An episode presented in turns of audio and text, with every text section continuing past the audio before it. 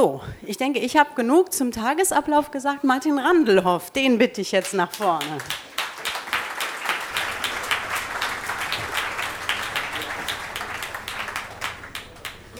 Ja, Herr Randelhoff, Sie sind Verkehrswissenschaftler, haben erst in Dresden studiert, sind jetzt Raumplanungsstudent noch in Dortmund.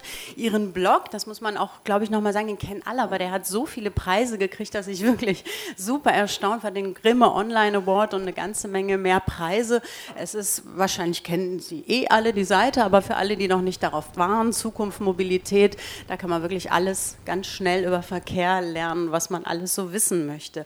Ich habe mich gefragt, ich finde da nicht so viel persönlich persönlich zu Ihnen. Wie sind Sie zum Rad und zum Verkehr gekommen? Also ähm, zum Fahrrad bin ich ganz klassisch gekommen. Ich habe einfach Fahrradfahren gelernt. Meine Eltern haben mir das beigebracht noch, sogar äh, relativ früh. Ähm, ich bin dann auch ja, seit der zweiten Klasse erst, hat mich meine Mutter immer ja, zur Schule noch morgens begleitet. Ich bin sozusagen die ersten Jahre immer mit meinen Geschwistern zusammengefahren, dann Fahrrad gefahren, habe das Mountainbiken angefangen, auch äh, ein paar Wettbewerbe gefahren, dann nach Dresden gezogen, dort auch einfach äh, es genossen, äh, quer durch die Stadt mit dem Fahrrad zu fahren, die Elbe lang, war alles supi. Jetzt in Dortmund ähm, ist das alles ein bisschen schwerer geworden. Ich habe jetzt sozusagen mal reflektiert, seit Oktober bin ich in Dortmund genau zweimal Fahrrad gefahren. Und das war nachts mit Bikesteigen, wenn mir der Bus vor der Nase weggefahren ist. Ähm, ich weiß noch nicht wieso. Ich muss noch mal wirklich drüber in mich gehen und drüber nachdenken, wieso ich in Dortmund einfach nicht so gerne Fahrrad fahre. Ich glaube, es liegt einfach daran, dass ja, das Gefühl ist einfach nicht da. Also man fühlt sich manchmal auf dem Fahrrad wohl und sicher und genau dieses Gefühl ist ja das, was man braucht, um es gerne zu machen. Und in Dortmund habe ich das Gefühl noch nicht. Ich glaube, da haben wir schon mal einen ganz wichtigen Auftakt. Also das Gefühl muss stimmen. Beim Radfahren vor allen Dingen auch das Sicherheitsgefühl und das ja nicht nur für Studenten im besten Alter, sondern auch für Kinder und ältere Leute. Ähm, wir wollen trotzdem heute, obwohl, also sagen wir mal, Dortmund ist das offensichtlich nicht, aber Ihre Vision einer fahrradfreundlichen Stadt, was kann gehen? Was steht ganz am Anfang, wenn man sagt, Radfahren macht reich? Was kann gehen für eine Großstadt in Sachen Fahrradfreundlichkeit? Ja gut, äh, gehen kann ganz viel. Wir haben ja die internationalen großen Beispiele, also Amsterdam und Kopenhagen. Ich will jetzt nicht immer auf diese, auf diese ja, Sterne am Firmament hinweisen, die haben auch ihre Schwächen. Ich glaube einfach, jede Stadt hat die Möglichkeit, eine sichere Radverkehrsinfrastruktur zu bieten, eine Infrastruktur, die von 8 bis 80 von allen Menschen nutzbar ist äh, wo man sich einfach wohlfühlt, wo man gerne aufs Fahrrad steigt, ähm, wo die Menschen aufrecht Fahrrad fahren. Ich habe ich hab gemerkt, in Städten, wo Menschen so Fahrrad fahren, das sind meistens, naja gut, Hollandrad und so, äh, dort tragen die Menschen meistens auch ja, die Kleidung, die sie am Ziel brauchen, Anzug, äh, ihr Kostüm, ihre ganz normale Alltagskleidung. Und ich habe gemerkt, in Städten, wo die Leute vor allem so Fahrrad fahren, äh, das sind sozusagen die, die dann wirklich äh, auch die neongelbe Jacke anziehen müssen, weil sie sich sonst äh, total unsicher fühlen und angefahren werden. Und ich glaube einfach, es ist für jede Stadt möglich, eine Fahrradstadt zu werden. Ich glaube, jede Stadt sollte sich zumindest, also wirklich als absolutes Minimum, diese Viertelteilung setzen. Also Viertelteilung Rad, Viertelteilung Fuß, Viertelteilung ÖPNV und Viertelteilung MIV, also Pkw-Verkehr. Das ist, glaube ich, für wirklich jede Stadt drin. Ähm, auch Geo also sozusagen viele Hügel und, und, und Mittelgebirge. Ich komme aus Hof. Hof liegt in Oberfranken, das ist reinstes Mittelgebirge. Wir haben einen Radverkehrsanteil von 0,8 Prozent. Also die Stadt, der Oberbürgermeister hat sich wirklich hingestellt und gesagt, Hof ist eine Fahrradstadt. Also ich bin da wirklich fast vom Stuhl gefallen. Ich bin aber trotzdem Fahrrad dort gefahren und es gab auch andere, die Fahrrad gefahren sind. Ähm, ich glaube einfach, dass es keine Ausrede ist zu sagen, boah, hier gibt es drei Berge und wir fahren jetzt nicht. Köln ist ja jetzt nicht so ganz, ganz doll gebirgig. Da können wir dann vielleicht schon mal ansetzen, dass das nicht der Hintergrundgrund sein dürfte. Aber auch wenn viele schon mal Kopenhagen und Amsterdam gehört haben, vielleicht kann man doch noch mal sagen, was da gut fühlt und wie hoch da dieser, ähm, dieser Fahrradanteil ist. Also es ist nicht nur Kopenhagen und Amsterdam, es sind fast sehr viele Städte in den Niederlanden, ähm, es sind auch einige Städte in Dänemark oder generell in Skandinavien, es gibt auch andere Beispiele in den USA. Äh, in den Niederlanden gibt es eigentlich keine Kommune, die einen Radverkehrsanteil unter 18 Prozent hat und das geht rauf bis in Groningen, da liegt man bei 45 bis 50 Prozent. Das bedeutet, fast jeder zweite Weg, der in dieser Stadt gefahren wird, wird mit dem Fahrrad gefahren. Und das merkt man halt einfach überall im Stadtbild. Man sieht überall Fahrradfahrer, man sieht überall, dass äh, Autofahrer beim Rechtsabbiegen oder, oder Busfahrer, Lkw-Fahrer beim Rechtsabbiegen wirklich Acht geben. Man sieht äh, ja, das Fahrrad überall im, im, Stadtbild. Man sieht vor allem äh, dünnere und gesündere Menschen. Das ist auch mal erstaunlich. Ähm, wie gesagt, wie gesagt, in Hof mit 0,8 Prozent Mittelgebirge, sehr viele Fahr äh, Autofahrer, die haben nun mal alle so das Bäuchlein vorne dran und das auch schon mit 30. Und das liegt nicht nur am Schweinsbraten und am Bier, das liegt auch daran, dass sie sich wenig bewegen. Ähm, und ich glaube, also in diesen Städten sieht man auch passende Radabstellanlagen. Man hat leider dort auch schon das Problem, dass man mit dem Abstellen von Fahrrädern Probleme bekommt. Also, dass man äh, durchaus in Amsterdam oder es gibt auch deutsche Städte, Münster, wenn man aus dem Bahnhof rauskommt, äh, einfach in so ein Bergräder reinläuft, ein, ein, ein, wie soll ich sagen, ein richtiges Chaos aus Stahlraum und so weiter. Äh, und, und das, das ist sozusagen auch wieder ein Effekt. Man sieht aber auch Kinder, die Fahrrad fahren, alleine, unbegleitet. Man sieht genauso ältere Menschen, die Fahrrad fahren. Ähm, und man sieht auch die adäquate Radverkehrsinfrastruktur. Man kann jetzt zu Radwegen stehen, wie man möchte, aber es ist nun mal notwendig, dass, äh, um das Sicherheitsgefühl eben auch für jüngere, schwächere, ältere zu bieten, dass man eine adäquate Radverkehrsinfrastruktur hat. Und die sieht man dort auch.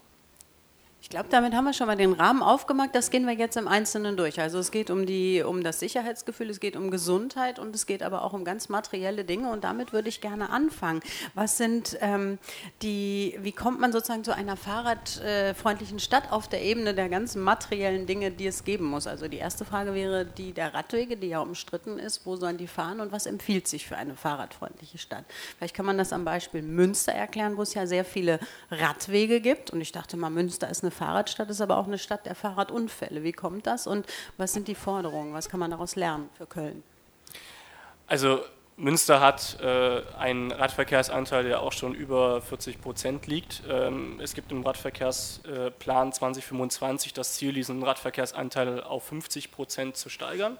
Das ist sozusagen wirklich noch ein ambitioniertes Ziel. Ähm, man hat dort sehr viele Hochbordradwege, die vor allem ja, aus den letzten Jahrzehnten eigentlich noch stammen.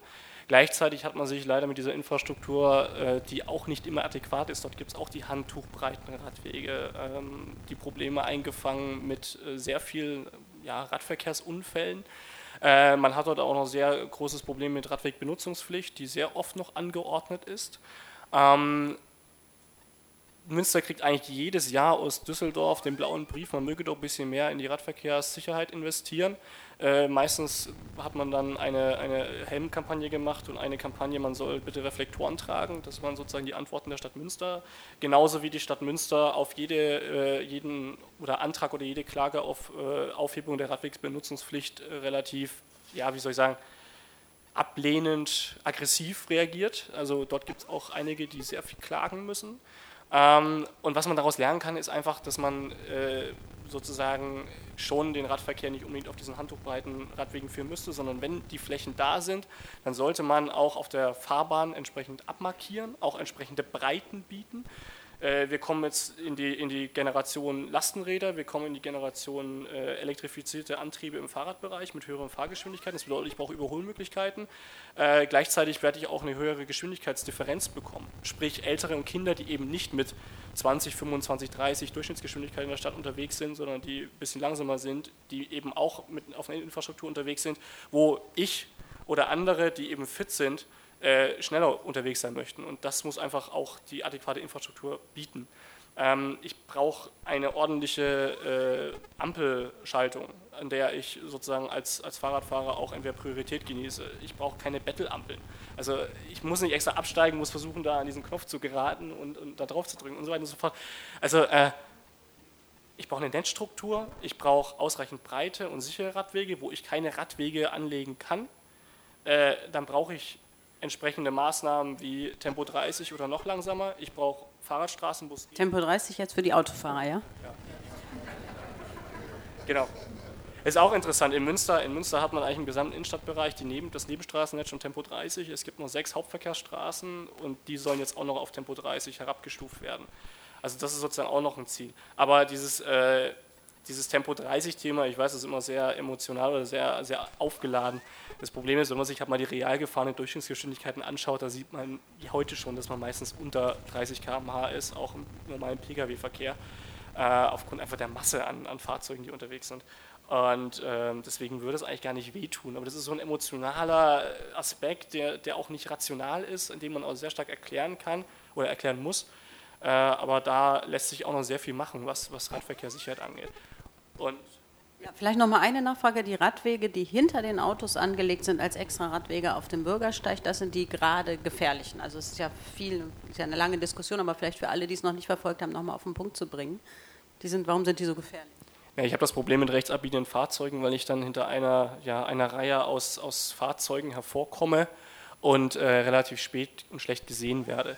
Natürlich müsste man an, an in den Kreuzungsbereichen auch äh, als, als, wenn ich ein Fahrzeug abstelle, entsprechend Platz lassen, damit man eigentlich die Sicht hat. Aber in vielen Städten wird das einfach nicht gemacht und äh, die Verkehrsüberwachung sorgt auch nicht dafür, dass diese Fahrzeuge dann abgeschleppt werden, zum Beispiel, um die Sicherheit zu gewährleisten. Ähm, und deswegen ist das unsicher. Jetzt zum Parken. Also Radwege haben wir gehört, müssen gebaut werden. Die Autofahrer sollen langsamer fahren, was sie im Stau eh schon tun. Aber vielleicht ist es ja nochmal eine Ansage. Auch nicht ganz populär wahrscheinlich für einen Bürgermeister zu sagen, fahrt bitte alle langsamer. Aber was muss noch gebaut werden, was Fahrradabstellmöglichkeiten angeht? Wir haben hier gerade gebastelt. Ich durfte mit einem Leihfahrrad hier heute zur Veranstaltung kommen. Wir haben sehr lange an einem Laternenfall gebastelt, bis dann beide Fahrräder so parkten, dass sie auch stehen blieben. Ähm, also es fehlt an Fahrradparkplätzen. Ja, also ähm, ich brauche letztendlich Fahrradparkplätze dort, wo Leute losfahren und wo sie hin möchten. Ähm, ich brauche äh, ausreichend äh, Abstellmöglichkeiten an Verknüpfungspunkten mit dem ÖPNV. Ich brauche ausreichend Abstellanlagen natürlich im Innenstadtbereich, dort wo Leute einkaufen gehen. Äh, ich brauche aber auch wohnortnah im, im Quartier Radabstellanlagen. Ähm, der Zugang zum also jetzt technisch zum Verkehrsmittel, dann äh, ist wirklich sehr entscheidend bei der Verkehrsmittelwahl. Und wenn ich es schaffe, sozusagen einen Parkplatz in jeder Nebenstraße irgendwie mit fünf Fahrradständern zum Beispiel auszustatten, äh, dann habe ich schon sehr viel gewonnen. Ähm, das tut eigentlich auch nicht weh, aber ich schaffe sozusagen, das Fahrrad präsent im, im Stadtraum zu machen und auch den Zugang zu erleichtern. Ähm, wir wissen auch bei öffentlichen Fahrradverleihsystemen, die Stationsdichte ist entscheidend für den Erfolg des Systems. Ich kann äh, da wirklich sehr viel hebeln. Paris wie Lieb ist nur deswegen so gut, weil ich wirklich alle gefühlt 100, 200 Meter über so eine Station stolpere. Und deswegen brauche ich wirklich wohnortnah. Ich brauche sie eigentlich überall. Ich brauche überall passende Radabstellanlagen. Wie sieht das aus mit bewachten Fahrradhäusern, so meinetwegen wie in Münster die Fahrradstation, ähm, wo ich immer denke, das ist so kompliziert, wenn ich das anstehen muss und übergeben muss und rein und Tür auf. Das ist ja, was man mit dem Rad eigentlich gerade nicht haben will. Naja, das kommt darauf an. Wenn Sie ein teures Rad fahren, dann möchten Sie sowas natürlich schon haben. Das Fahrrad ist ja nicht nur, das Fahrrad ist ja sozusagen nicht nur Alltagsgegenstand, sondern es ist natürlich heute auch hip und Sie können auch durchaus ein paar tausend Euro für ein Fahrrad ausgeben. Und ob Sie das noch an jeden Laternenmast äh, anschließen möchten, das weiß ich nicht. Ähm, es gibt auch noch andere Fragen. Also wenn Sie äh, ein Pedelec oder ein E-Bike fahren, wo können Sie es laden? Da kommen wieder Fragen. Ähm, was jetzt auch noch kommt, sind Lastenräder. Wo kann ich die abstellen? Ein Lastenrad äh, zum Beispiel vor einen Laden zu stellen auf dem Fußweg, ähm, ist nicht immer die beste Variante. Da müsste ich eigentlich wirklich auf die, auf die Fahrbahn gehen, wo ich den Platz auch habe in die Fläche.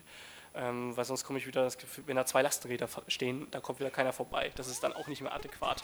Auch, wie gesagt, es sind ja, es sind ja nicht nur Radfahrer und Autofahrer im Straßennetz unterwegs, sondern auch Fußgänger und die haben äh, vielleicht noch ein Kinderwagen dabei oder es gibt auch zunehmend Ältere, die auf Rollatoren, Rollstühle oder sonst was angewiesen sind.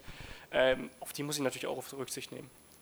Okay, also Parken nochmal wichtig, neben den Radwegen, den, ähm, also Radwegen auf der Straße. Einen dritten Punkt hätte ich noch die Verbindung ähm, mit dem öffentlichen Nahverkehr. Also was ja eigentlich super klappt, wenn dann Platz wäre. Der öffentliche Nahverkehr soll aber ja auch gefördert werden. Der ist so, wie er ist. Die Netze können nicht verdoppelt werden. Es sollen mehr Leute damit fahren. Ich will aber trotzdem das Fahrrad mitkriegen. Gibt es da gute Lösungen? Es gibt Lösungen, aber es kommt immer ganz auf die, auf die, auf die Situation an.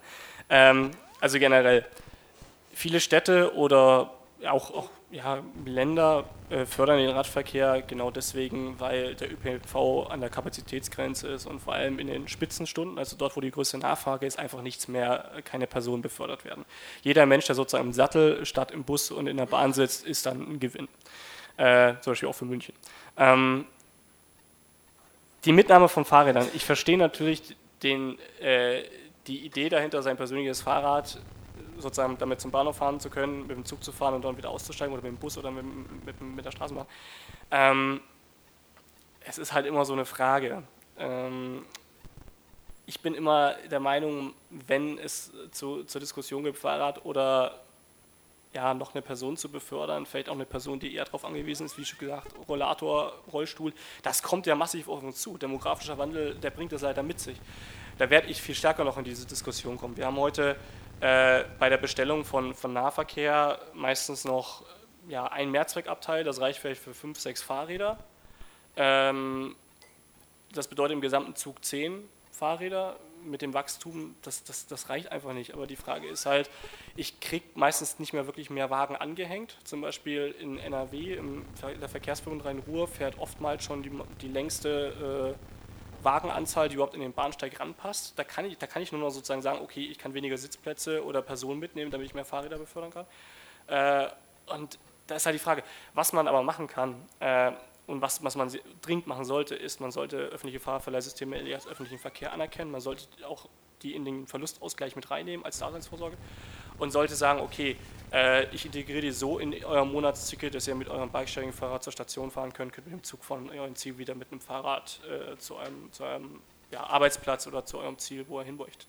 Und ich glaube, das ist einfach notwendig. Da brauche ich natürlich auch die Station wohnortnah, da brauche ich den Tarif, aber dann brauche ich auch, dann habe ich nicht mehr so die Probleme mit, mit der Mitnahme. Okay, also da eher so einen skeptischen Blick, aber das Leihfahrrad könnte da eine Lösung sein. Ich würde jetzt gerne so zum zweiten Schritt, also wir haben jetzt ein bisschen über die Hardware geredet, die man braucht. Ich würde gerne jetzt auf mehr oder weniger die Software kommen, nämlich die Kommunikation. Das, was ich gelernt habe, ist, dass alle Städte, die vorangegangen sind, irgendwann mal einen Bürgermeister gehabt haben, der sich nach vorne gestellt hat und gesagt hat, Rad, steigt aufs Rad. Wie muss eine Stadt kommunizieren, wenn sie den Radverkehr fördern will? Was ist da so wichtig? Also es geht immer darum, den Radverkehr positiv zu ja, branden, zu konnotieren.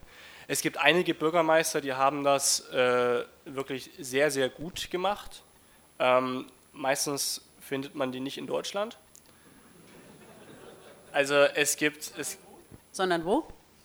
Also wenn Sie zum Beispiel Enrique Penalosa nehmen, in Bogota in Kolumbien, der hat äh, Ciclovia gestartet, wo man äh, Hauptstraßennetz in der Innenstadt jeden Sonntag für, ich glaube, von 9 Uhr bis 17 Uhr komplett gesperrt hat und hat den Menschen einfach äh, diesen Raum gegeben für Fahrrad, für äh, einfach, einfach die gesamten Straßen für die Menschen geöffnet. Die konnten sich dort austoben, wie sie wollten. Und, und das war sozusagen halt ein, ein Signal, okay, wir, wir wollen eine menschengerechte Stadt und wir stellen sozusagen den Mensch wieder über ja, das Auto. Ähm, es gibt andere Städte, die, ja, wo halt sehr krass ähm, mit, mit sehr, ja, sehr großen Zahlen auch operiert wird. Also Boris Johnson in London, ja, ich investiere eine Milliarde in Radverkehr und los geht's.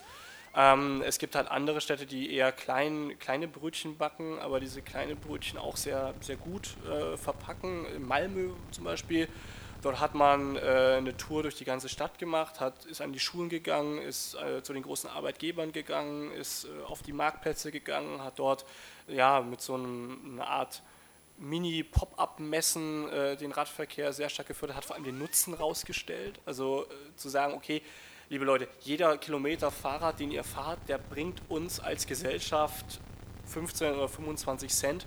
Und wenn ihr mit dem Auto fahrt, dann kostet uns das eben 50, 60, 70 Cent. Und denkt mal drüber nach, wenn ihr das Auto stehen lasst, ein Kilometer Rad fährt, was eigentlich ihr sozusagen für die Gesundheit, ihr lebt länger, ihr, ihr seid glücklicher, äh, ihr tut aber auch der gesamten Gesellschaft was Gutes. Die Stadt wird schöner, es wird leiser, es wird, äh, ja, ihr habt eine bessere Luft und so weiter. Eure Kinder können sicher draußen wieder spielen. Das ist sozusagen das, äh, was man eben dann pro, äh, kommunizieren muss und das funktioniert relativ gut. Besser als jede Sonntagsrede, die man sonst so hört. Also keine Sonntagsreden, sondern ein Konzept, was städtebauliche Maßnahmen verbindet mit Kommunikation. Das ist vielleicht mal der Zwischenstand. Jetzt haben wir ja relativ viele Sonntagsreden gehört. Auch in dem Mobilitätskonzept der Stadt Köln steht drin, dass mehr äh, Radfahrverkehr und mehr Fußgängerverkehr äh, kommen soll. Eine relativ hohe Zahl ist genannt. Aber was sind genau die Umsetzungsschritte, dass aus der Sonntagsrede ein gelungenes Verkehrskonzept wird? Was, sind da, was müssen die Kommunen konkret tun, dass es passiert, dass es gelingt? Also das Wichtigste sind eben nicht nur Ziele irgendwo auf dem Papier zu haben, die in x Jahren sind, zu sagen 2025, 2030 werde ich x Prozent Radverkehrsanteil haben, weil die Menschen, die diese Zahl heute beschließen, sind da nicht in der Verantwortung und haben auch nicht den Druck, es umzusetzen. Ähm, ein gutes Beispiel, das ich sehr mag, ist äh, aus New York City, äh, Plan NYC, also PLA klein und NYC groß geschrieben. Ähm, das ist ein Plan, der damals ja, für alle möglichen Bereiche in der Stadt fürs Jahr 2030 äh, entwickelt wurde. Da wurde gesagt, okay, Abwasser, Müllentsorgung, Energieversorgung, aber auch Verkehr. Da steht zum Beispiel drin das Vision Zero Ziel, Verkehrs, äh, also keine Verkehrstoten mehr. Da steht drin, die CO2-Emissionen um 90 Prozent im Jahr 2030 zu senken. Da steht drin, die, den Anteil der Fußwege und des Radverkehrs massiv zu steigern und so weiter und so fort. Das ist ein, ein Papier, wenn man das nur im Verkehrsbereich hat, das 600 Seiten. Ähm, dieser Gesamtplan wurde einmal vom Stadtrat beschlossen. Man hat dann äh, aber noch mit den einzelnen Boroughs, also Manhattan und so weiter, Bezirken gesprochen und dann ist man noch die, auf die Nachbarschaftsebene gegangen, hat dort nochmal mit den Menschen gesprochen und hat sozusagen diese Pläne von diesem Allgemeinziel heruntergebrochen auf die einzelnen ja, Gebiete, dort wo die Menschen leben, hat das wirklich begreifbar und, und handfest für die gemacht und ist dann in die, äh, in die Diskussion eingestiegen, hat das noch wirklich um, also mit den Leuten sozusagen Action Plans äh, entwickelt ähm, und hat dann gesagt, okay, diese Action Plans, die wir haben, die machen wir immer für drei Jahre, bis zum Jahr 2030 dann eben. Darüber konnten die lokal auch abstimmen, also die sind sozusagen demokratisch legitimiert. Und es gibt sozusagen ein Gesamtpaket. Wir haben einmal ein übergeordnetes Ziel. Wir haben alle drei Jahre sozusagen Zwischenziele. Wir haben genaueste Pläne, wie dieses Zwischenziel erreicht werden soll, für die nächsten drei Jahre. Und wir haben in New York vor allem eine Evaluation. Und die wird alle zwei Jahre durchgeführt. Und dort wird genau geguckt, okay, die Maßnahmen, die ihr Politiker oder die ihr gerade umgesetzt habt, sind die dem diesem Ziel zuträglich oder sind die sozusagen konträr? Und bei jeder Stadtratsvorlage, die in New York beschlossen wird, muss auch belegt werden, dass diese Ziele eben, äh, dass das der Zielerreichung dient. Also man kann nicht sozusagen dieses Problem, was wir in Deutschland haben, wechselnde Mehrheit, und man macht sozusagen vier Jahre das Richtige, dann wieder vier Jahre das Falsche und dann wieder vier Jahre das Richtige. Man hat keine Konsistenz in der, in der Politik und die Verwaltung dreht dann auch ein bisschen am Rad weil sozusagen dort einfach Menschen in Positionen kommen, die nicht wissen, in welche Richtung sie sozusagen die nächsten vier, fünf, sechs, acht, zehn Jahre arbeiten sollen und verkehrt nun mal die, äh, die Folge, dass man für mehrere Jahre arbeitet. Also das hört sich nach einer ambitionsreichen Aufgabe an für eine Stadtverwaltung, die dann ja in jedem Bereich ist. Also ich habe verstanden, wichtig ist, dass nicht nur der Verkehrs, äh, radfreundliche äh, Verkehrsdezernent sagt, ich mache das jetzt, sondern dass das durch alle Ebenen der Verwaltung gehen muss. Haben Sie da auch Hinweise, wie man das in einer Stadt wie Köln meinetwegen realisieren könnte? Das ist ja, sind ja, trifft ja auch Leute, die noch nicht den Blick dafür haben, was das alles bringen könnte. Also erstens, diese Planung muss immer im Gesamtverkehrsrahmen gedacht werden. Ähm, es ist relativ einfach, dort den Radverkehr drin unterzubringen. Wenn ich sage, ich mache jetzt explizit Radverkehrsförderung, aber ich, ich schaue ich schau nicht, dass ich irgendwelche Verbesserungen für den Rest hinbekomme, äh, dann werde ich scheitern. Also zum Beispiel die beste Anti-Stau-Maßnahme ist ja zum Beispiel mehr Radverkehr, mehr ÖPNV. Das bedeutet, ich habe da einen Vorteil für den MIV auch. Ähm, was wichtig ist, ist immer so ein ja, ein Vierklang oder so ein Fünfklang. Ich brauche einmal die Politik, die natürlich in die richtige Richtung rennt. Ich brauche eine Verwaltung, die in die richtige Richtung rennt. Ich brauche die Medien, die verstehen, was dort gemacht wird. Wie viele äh, ja, Politiker und, und äh, Menschen aus der Verwaltung wissen, in welche Richtung sie gehen. Äh, dann kommt aber irgendein Artikel in der Lokalzeitung, dass ja alles schlecht ist, von einem Redakteur, der eben gerne Auto fährt. Äh, und dann ist sozusagen alles niedergeschrieben und die Politik hat wieder Angst, dass, dass sozusagen sie nicht wiedergewählt wird. Ähm, das vierte ist eben ja, die, die Bürger und, und die Gesellschaft, die einfach dafür einstehen muss und dieses einfach einfordern muss im Gesamten. Es reicht dort nicht nur, dass die 10 oder 15 oder 20 Prozent der Bevölkerung, die sowieso gerne Rad fahren, sagen, ich will jetzt noch besser Rad fahren. Man muss auch schauen, dass man die anderen 80 Prozent mit reinnimmt. Ähm, in, in Dänemark und den Niederlanden, dort sah es ja noch nicht immer so aus. Das ist ja auch erst in den 70er Jahren so entstanden. Und das war damals diese Stopp Kindermord-Kampagne, wo eben massiv der Autoverkehr gestiegen ist in den Städten, massiv äh, Kinder getötet wurden im Straßenverkehr und wo die Niederländer damals einfach gesagt haben, nö, stopp bis hierhin und nicht weiter. Und wir fordern jetzt von unserer Politik, dass unsere Kinder wieder draußen spielen können, dass es sicher ist. Und diese Bewegung hat sich eben auf die gesamte Bevölkerung ausgebreitet. Das war nicht nur ja, ich sage jetzt mal die üblichen Verdächtigen, ich will jetzt keinen diskreditieren, aber es waren wirklich alle, die es eingefordert haben. Dann hat die Politik einfach gemerkt, okay, das ist einfach ein Bedürfnis von allen, wir müssen das umsetzen. Ähm, und das Fünfte, was eben auch noch dazu gehört, sind die ganzen anderen Stakeholder, also lokale Verkehrsunternehmen. Die müssen auch mit in die Radverkehrsförderung einsteigen. Das ist auch extrem wichtig. Also wenn man sozusagen diese ganzen Partner mit am Tisch hat, dann, dann schafft man es. Ähm, und ich habe noch eine Anekdote. Also es gibt, Bremen ist ja wirklich jetzt nicht schlecht, was, nach, also was Umweltverbund, also ÖPNV und Radverkehr und Fußverkehr angeht. Die sind eigentlich relativ gut, haben auch jetzt mehrere Awards gewonnen in den letzten Jahren. Und da gab es mal einen, äh, den, den, Verkehrsplan im Senat äh, oder im Auftrag des Senats, äh, Professor Dr. Gerd Axel Ahrens, bei dem habe ich dann noch Verkehrsplanung gehört. Ähm, und der war, ich weiß gar nicht, wie viele Jahre der dort war, aber der hat sich dann am Anfang hingesetzt, hat sozusagen eine Gesamtkonzeption geschrieben, hat die wirklich wieder in Einzelteile zerlegt. Also äh, wie mache ich äh, Pkw-Fahrer glücklich, wie mache ich Radfahrer glücklich, wie mache ich ÖPNV besser, unsere Fußgänger glücklich und so weiter. Und dann hat er einfach alles in die Schublade gelegt und je nach Mehrheit im Stadtrat oder im Senat hat er einfach die Schublade aufgemacht, hat das Richtige aus, rausgezogen. Also wenn CDU, FDP dran war, hat er nur Pkw-Verkehr gemacht. Und wenn die Grünen und SPD dran waren, dann war, hat er sozusagen nur äh, ÖPNV und Rad gemacht. Aber er hat sozusagen das komplette Rad, das komplette Gesamtkonzept durchgebracht in seiner Zeit. Und äh, er hat keine einzige Abstimmung verloren. Also er hat das wirklich so intelligent gemacht. Äh, deswegen ist das einfach, er hat die Mobilpünktchen. Bremen ist Carsharing ultra stark. Bremen hat einen sehr guten ÖPNV mit Ausbau der Straßenbahn in den letzten Jahren gehabt. Radverkehr ist auch nicht schlecht. Natürlich aber ein paar Altlasten, wo man ran muss. Aber die Stadt ist wirklich so strukturell über die letzten Jahre umgebaut worden. Und solche Leute braucht man halt auch.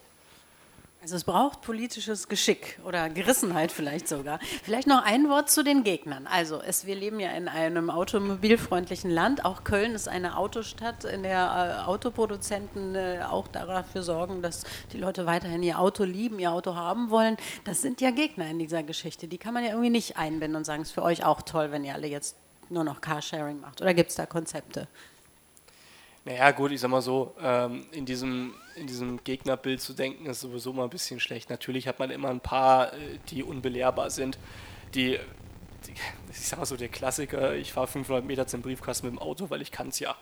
Äh, die Leute kann ich aber nicht mehr überzeugen, aber ich kann die, auch wenn es jetzt ich, ich, ich, die Mitte, also diese ominöse Mitte, die es irgendwo gibt, äh, die kann ich natürlich überzeugen von meinen Argumenten. Und ich glaube, jemandem zu sagen, pass mal auf, wäre es nicht schön, wenn dein Kind, wenn du keine Angst hast, wenn dein Kind draußen spielt, oder du kannst dein Kind überhaupt wieder draußen spielen lassen, das ist ja auch schon was. Äh, ich glaube, da kann keiner dagegen sein. Oder zu sagen, sag mal, glaubst du nicht, wir sollten im Verkehr unsere CO2-Emissionen vielleicht ein bisschen reduzieren? Äh, und das jetzt nicht vielleicht sagen, boah, wir sperren alle Autos aus und ihr dürft hier nicht mehr fahren, sondern es muss einfach relativ intelligent machen. Und in Köln habe ich ja sowieso die Problematik, Köln ist in der Innenstadt komplett verbaut. Ich habe dort massive Flächenkonflikte. Ich habe dort aber auch massiv, äh, ja, ich kann dort gar keine adäquate Radverkehrsinfrastruktur schaffen, ohne jemand was mit wegzunehmen. Und wenn ich jemand, wenn ich das nicht schaffe, äh, dann wäre es vielleicht besser, Infrastruktur zu haben, die für alle passend ist. Und dann muss ich vielleicht gucken, naja, vielleicht äh, schaffe ich es ja ähm, sozusagen dem Pkw-Verkehr hintenrum ein bisschen äh, sozusagen Privilegien zu nehmen, vor allem im Parkbereich oder vielleicht auch in der Geschwindigkeit äh, und damit mit den Radverkehr indirekt zu fördern. Auch was zum Beispiel Fahrbahnoberflächen angeht, das ist in Köln ja auch immer so eine Geschichte. Man kann ja nicht überall, überall Fahrrad fahren. Oder die Radwege, die einfach komplett, ja, das ist kein Radweg, das ist, da gibt es einen Gazastreifen besserer Straßengefühl. Also, das ist das Blödste. Nein, aber äh, also, oder, oder, oder Netzlücken zu schließen. Also wirklich so simple Lösungen. Das ist einfach, es ist manchmal so einfach und manchmal, ich verstehe auch nicht, wieso manche Sachen einfach nicht umgesetzt werden. Äh das, das, nehmen wir dann gleich mit ins Gespräch heute Nachmittag mit den Oberbürgermeisterschaftskandidaten, also die simplen Sachen. Vielleicht nochmal an den großen. Ich dachte jetzt nicht an die unbelehrbaren Autofahrer, sondern einfach an die knallharten wirtschaftlichen Interessen einer starken Autolobby, die eher gegen Tempo 30, die äh, gegen Geschwindigkeitsbegrenzung außerorts ist. Ähm, das sind einfach ja sagen wir mal, finanzstarke Unternehmen mit klaren wirtschaftlichen Interessen und die in diesem Fall tatsächlich ja doch gegen eine ganz wunderbare Förderung einer Radkultur sind. Würde ich so nicht unbedingt unterschreiben. Also, ich sag mal so, die Automobilindustrie verkauft Produkte, die so emotional aufgeladen sind, so von wegen Freiheit und du kannst dich ausleben, etc. pp. Und die meisten Menschen, die ein Auto kaufen, wissen doch, dass dieses Versprechen nie erfüllt werden wird dass sie in der Stadt nicht mit 50 ohne andere Verkehrsteilnehmer von A nach B kommen und dass das alles super komfortabel und bequem ist. Ich glaube, natürlich für, äh, haben die viel Geld und Lobby-Einfluss, äh, kämpfen natürlich auch gegen, gegen 130 auf Autobahnen, aber die kämpfen nicht unbedingt durch, äh, wenn Köln sagt, sie möchten radverkehrsfreundlicher sein, wird Ford nicht hingehen und wird sagen, hier habt ihr 10 Millionen, lieber, keine Ahnung wer, sorgt mal dafür, dass das nicht passiert. Ich glaube nicht, dass diese Zeiten heute noch existieren. Also es kann jetzt jemand aufstehen und sagen, das ist anders, aber es würde mich wundern. So, äh, man muss sagen, der ADAC war immer, war immer der große sozusagen Spieler, der dann immer rumgejammert hat. Der ADAC ist halt ein bisschen, ja, wie soll ich sagen, hat in den letzten Jahren ja ein wenig an seiner äh, an seinem Standing verloren, deswegen ist es okay. Was man überzeugen muss und was extremst wichtig ist, das ist die lokale IHK, das ist der lokale Einzelhandel mit allen Verbänden und man muss diesen Menschen einfach verklickern, dass Menschen einkaufen gehen und nicht Autos. Und wenn die das verstehen und wenn die einfach verstehen, wenn die einfach verstehen, dass es dort entsprechende positive Effekte auch umsatztechnisch gibt. Ich meine, die, es gibt genug Studien, es gibt genug Zahlenmaterial, dass, dass pro Quadratmeter teilweise vierfacher Umsatz äh, erzielt wird. Also ich habe eine Geschichte noch aus, aus Dresden, ganz kurz. Ich, ich weiß ganz, es ist ja auch niemand aufgestanden, um zu widersprechen. Also insofern noch eine Geschichte und dann sind Sie dran. Es geht jetzt nicht um Radverkehr, sondern es geht um ÖPNV. Aber es war mal ein Bäcker und vor seinem, vor seinem Geschäft waren drei, drei Parkplätze. Und die Dresdner Verkehrsbetriebe haben gesagt, sie würden dort gerne eine Haltestelle errichten für den Bus, weil sie haben dort ein Fahrgastpotenzial von x 100 oder 1000 Personen am Tag. Bäckermeister, Riesenaufstand, überhaupt geht gar nicht und, und sowieso. Ähm, dort sind durchgezogen. Also man muss sich merken, drei Monate ist immer Aufstand, danach hört es auf. Diese drei Monate muss man überleben. Die muss man überall in jeder Ebene überleben. Vor allem die Politik und Verwaltung muss einfach sagen, drei Monate halte ich aus. Äh, nach drei Monaten äh, war der Bäckermeister still. So, nach einem Jahr oder zwei Jahren hat die, haben die Dresdner Verkehrsbetriebe gemerkt, oh, naja gut, unsere Prognose hat doch nicht so geklappt, weil da irgendwie ein Einzelhandelsladen irgendwie ein paar Meter weiter und so weiter und so fort, hat ein paar andere Gründe gehabt. Haben sie gesagt, naja, wir würden die Haltestelle gerne wieder zumachen. Der Bäckermeister ist aufgestanden, rumgekrakeelt, was, was das soll, weil er kriegt jetzt hier ungefähr das 20-fache an Kunden aus diesem Bus raus, als, als auf diesen drei Parkplätzen. Und das geht gar nicht, dass er sozusagen diese Bushaltestelle verliert. Und er hat sogar angeboten, er bezahlt dafür, dass diese Bushaltestelle weiterhin angefahren wird. So, äh, manchmal, also ich sag mal so, äh, Intervention, agile Stadtentwicklung, einfach mal machen, nicht ewig rumdiskutieren. Ich dachte, Bürgerbeteiligung ist so wichtig. Ja, man kann die Bürger ja mitnehmen. Äh, die EU plant gerade ganz groß in den, in den Bereich Co-Creation, Co-Design und so einzugehen. Äh, also nächstes Jahr soll die, die Richtlinie für Partizipation und Bürgerbeteiligung geändert werden. Und da wird drinstehen, dass alle Bürgerbeteiligungsverfahren, die wir heute haben, die auch im Baugebiet und so stehen, in der Stadtplanung, Verkehrsplanung, nicht ausreichend sind.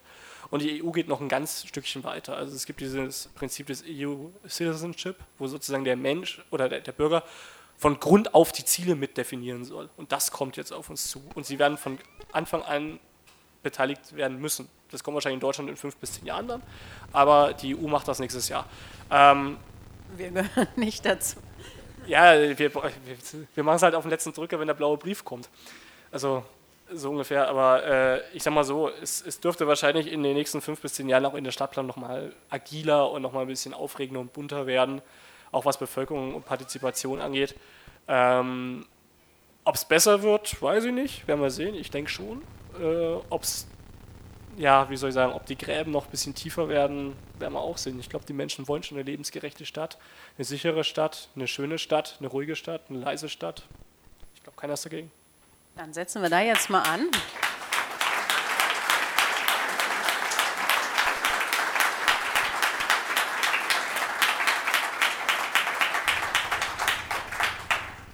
Also eben ist keiner aufgestanden, als Sie gesagt haben, Herr Randelow, wenn jetzt einer glaubt, dass Ford doch ähm, etwas unternehmen wird gegen die Radwege, äh, vielleicht wenn das noch einer nachholen will, möge er das gerne tun, aber wir haben noch Zeit für Fragen.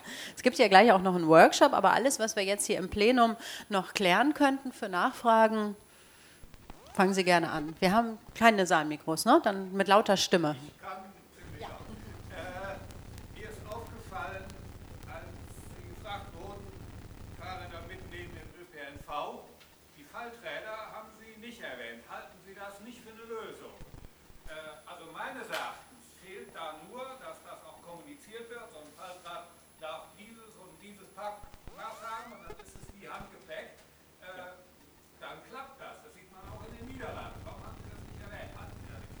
Doch, ich halte von Fahrrädern schon sehr viel. Aber wie gesagt, äh, wenn Sie zum Beispiel ÖPNV bestellen, dann diskutieren Sie dann nicht mehr über Fahrradabstellplätze, sondern das Faltrad können Sie als Gepäckstücke ganz normal mitnehmen. Also das ist sozusagen natürlich kommunikativ. Das Verkehrsunternehmen oder so sollte sagen, liebe Leute, wenn ihr Fahrrad mitnehmen wollt, nehmt ein Faltrad, ist super. Wir sind glücklich, ihr seid glücklich, alle sind glücklich. Ähm, aber meistens ist halt dann trotzdem die Diskussion, ja, wir brauchen 10 oder 20 äh, Fahrrad, also Mitnahmemöglichkeiten in, in unserem Zug. Und dort wird es halt schwierig. Aber das Faltrad ist mal außen vor gelassen jetzt. Ich halte davon sehr viel. Kaufen Sie alle Falträder. Sie machen alle glücklich. Nächste Frage. Wer mag noch? Ich kann mir gar nicht vorstellen, es sind so viele Fahrradexperten mit so viel Reihe 1 und Reihe 3. Achso, dann danach. Reihe 1, Reihe 3, Reihe 2. Reihe 1.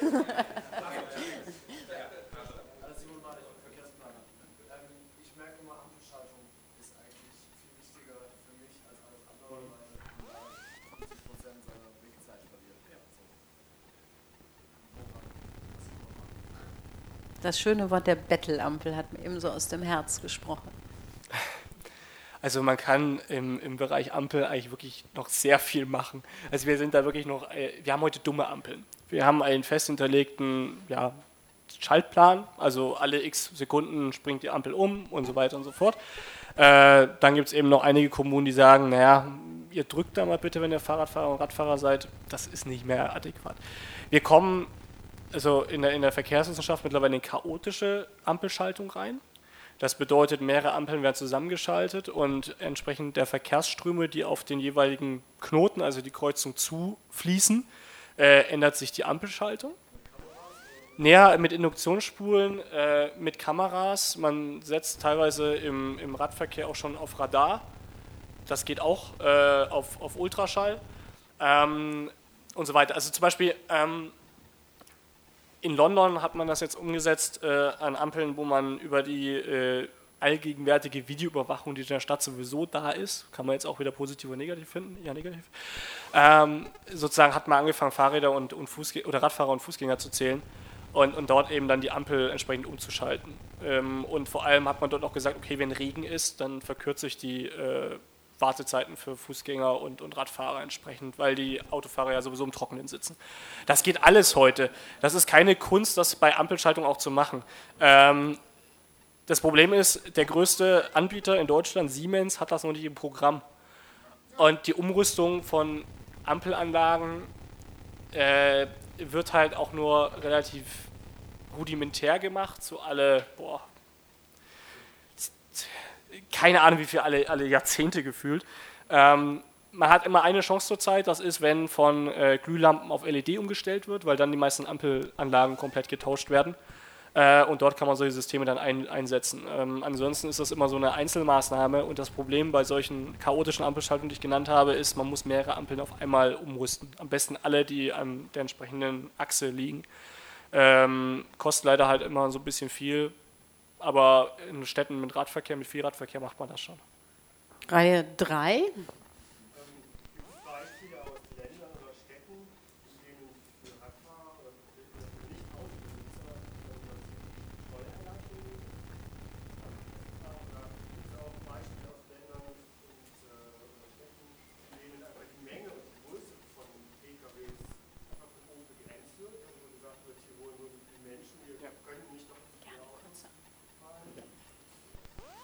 Also äh, erstens nicht bekannt jetzt, ähm, dass bezahlt wird dafür so.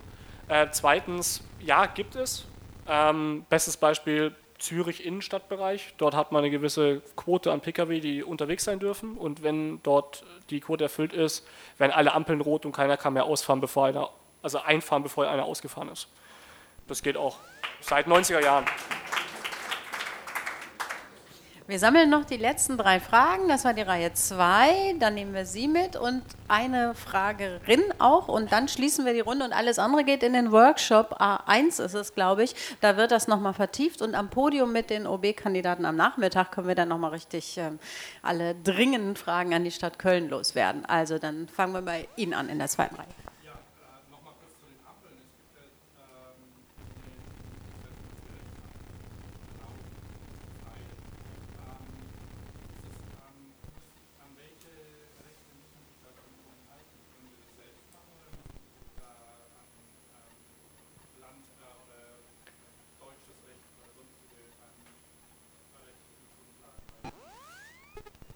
Also äh, die Kommune kann, kann das selbst entscheiden. Also wie gesagt, das ist äh, Straßenverkehrsordnung, äh, Verwaltungsvorschriften gibt es. Es gibt entsprechende Richtlinien, äh, die sowas betreffen. Äh, das kann jede Kommune selber entscheiden.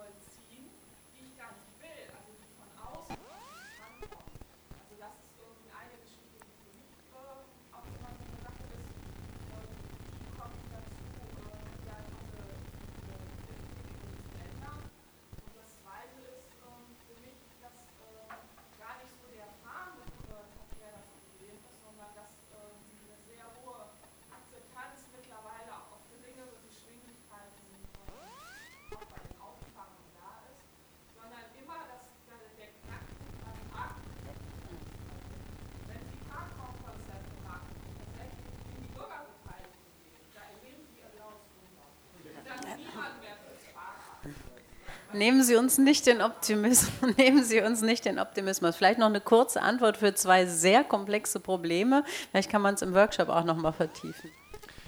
Sie haben vollkommen recht. Erstens das. Ähm, zweitens, natürlich ist man dort als Verkehrsplan ein bisschen getrieben. Die Breiten werden ja auch schon teilweise eingefordert von der Politik, dass man dort entsprechende Anpassungen macht. Ähm, das Spannende ist aber im Bereich Parken bewegt sich extremst viel gerade. Und wir werden auch von diesen ganzen Parkkonzepten, die wir heute haben, in 5, 10, 15 Jahren nichts mehr sehen. Wir werden zu dynamischen Parkgebühren kommen. Die gehen von 50 Cent bis 5 Euro die Stunde dann. Das, das wird auf jeden Fall kommen. Äh, wir werden auch zu äh, Parkraummanagementsystemen kommen, die einfach viel intelligenter sind, wo ich auch zum Beispiel meine Fahrzeugbreite hinterlegen kann, ich weiß, wie breit die Parkplätze sind und dann kriege ich diesen Parkplatz gar nicht mehr vorgeschlagen oder ich kann ihn gar nicht mehr beparken, beziehungsweise dort meine Parkgebühr entrichten und stehe dann ohne da äh, und so weiter und so fort. Das geht alles.